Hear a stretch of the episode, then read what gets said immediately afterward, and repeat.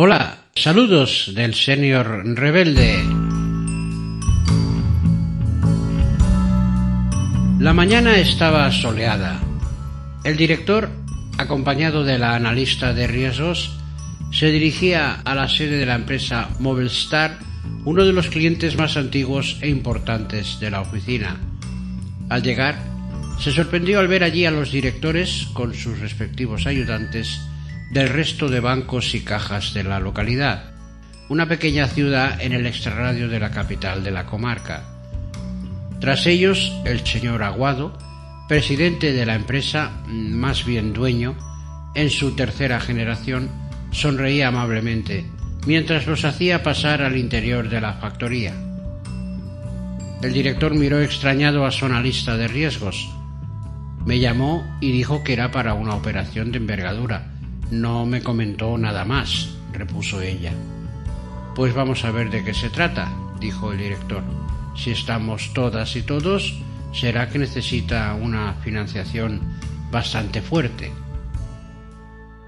Nada más entrar, en un patio interior había dispuestas varias mesas largas con todo tipo de canapés y bebidas, todo ello servido por varios camareros y camareras.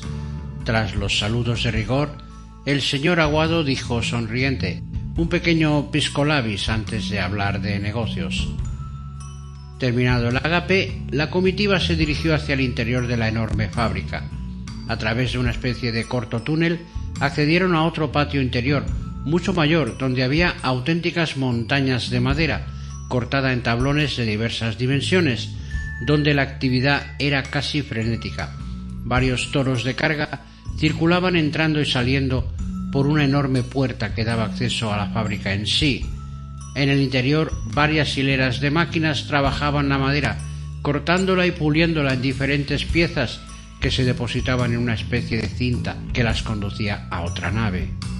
En ella, una serie de operarios cualificados construían los muebles que en un anexo se barnizaban y dejaban secar para su paso a la tienda. En la última nave, mayor que las anteriores, se almacenaban los productos terminados. Un auténtico universo de mobiliario de todo tipo se almacenaba allí, en espera de salida. Aquello era enorme. Un par de muelles de carga estaban activos, cargando muebles en los camiones.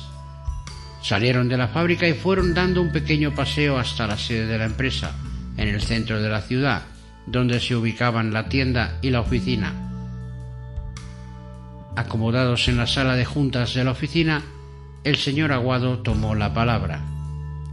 Bueno, señores, como supongo sabrán, Mobilstar es una pequeña empresa que fundó mi abuelo, un artesano que comenzó fabricando muebles domésticos para los habitantes de nuestra pequeña ciudad. Su calidad hizo que otras ciudades cercanas, incluso la capital, se interesasen por el producto y así fue creciendo hasta hoy, Creo que somos uno de los mejores fabricantes de muebles de todo el país y mi intención es seguir creciendo, enfocando parte de nuestra producción al exterior. Esto implica una inversión considerable, por eso los he convocado aquí, para que vean mi proyecto, lo estudien y decidan la financiación que puedan ofrecerme. El proyecto básicamente consiste en una inversión para renovación de maquinaria, crédito y líneas de descuento, tienen un detalle del mismo en las carpetas. ¿De cuánto estamos hablando? dijo la directora de una caja de ahorros local. En total, quiero decir, de unos 90 millones de euros, repuso el señor Aguado. Se contempla un cambio de dimensión de la empresa. Espero que lo entiendan. Como garantía ofrezco mi patrimonio, unos 50 millones entre casas, fincas, terrenos, acciones, etc su riesgo real solo sería de 40 millones. El director del banco más antiguo de la ciudad objetó, aún de así es mucho dinero. Estudiaremos el proyecto y veremos hasta dónde llegamos. Perfecto, contestó el señor Aguado. Mobilstar es una empresa familiar que ha ido creciendo y va siendo hora de convertirla en algo mayor. Habrán visto el almacén de entrada donde hay material de sobra y mis proveedores son todos nacionales por lo que el aprovisionamiento está garantizado en un 95%. En la zona de producción Nuestra maquinaria funciona al 100% de su capacidad, con un estado de mantenimiento óptimo y perfecto, y por supuesto con recambios, piezas, etc., que garantizan una producción continuada. Por otra parte, en la zona de acabado contamos con los mejores profesionales del sector, personal muy cualificado, seleccionado de forma exigente. Ahí no puede trabajar cualquiera. Y ahora acompáñenme, por favor, dijo, levantándose y dirigiéndose al piso inferior donde estaba la tienda y la exposición. La tienda en sí era espectacular. Mobiliario de todo tipo se exponía en el interior, hasta los escaparates, quedando un pasillo por donde se podía observar todo, desde una simple silla hasta una enorme mesa trabajada de forma exquisita, muebles abstractos, de diseño, el surtido era de lo más variado. La visita terminó allí. El señor Aguado se despidió uno por uno de todos los presentes y el director, junto al analista, se dirigieron a la oficina unas calles más abajo.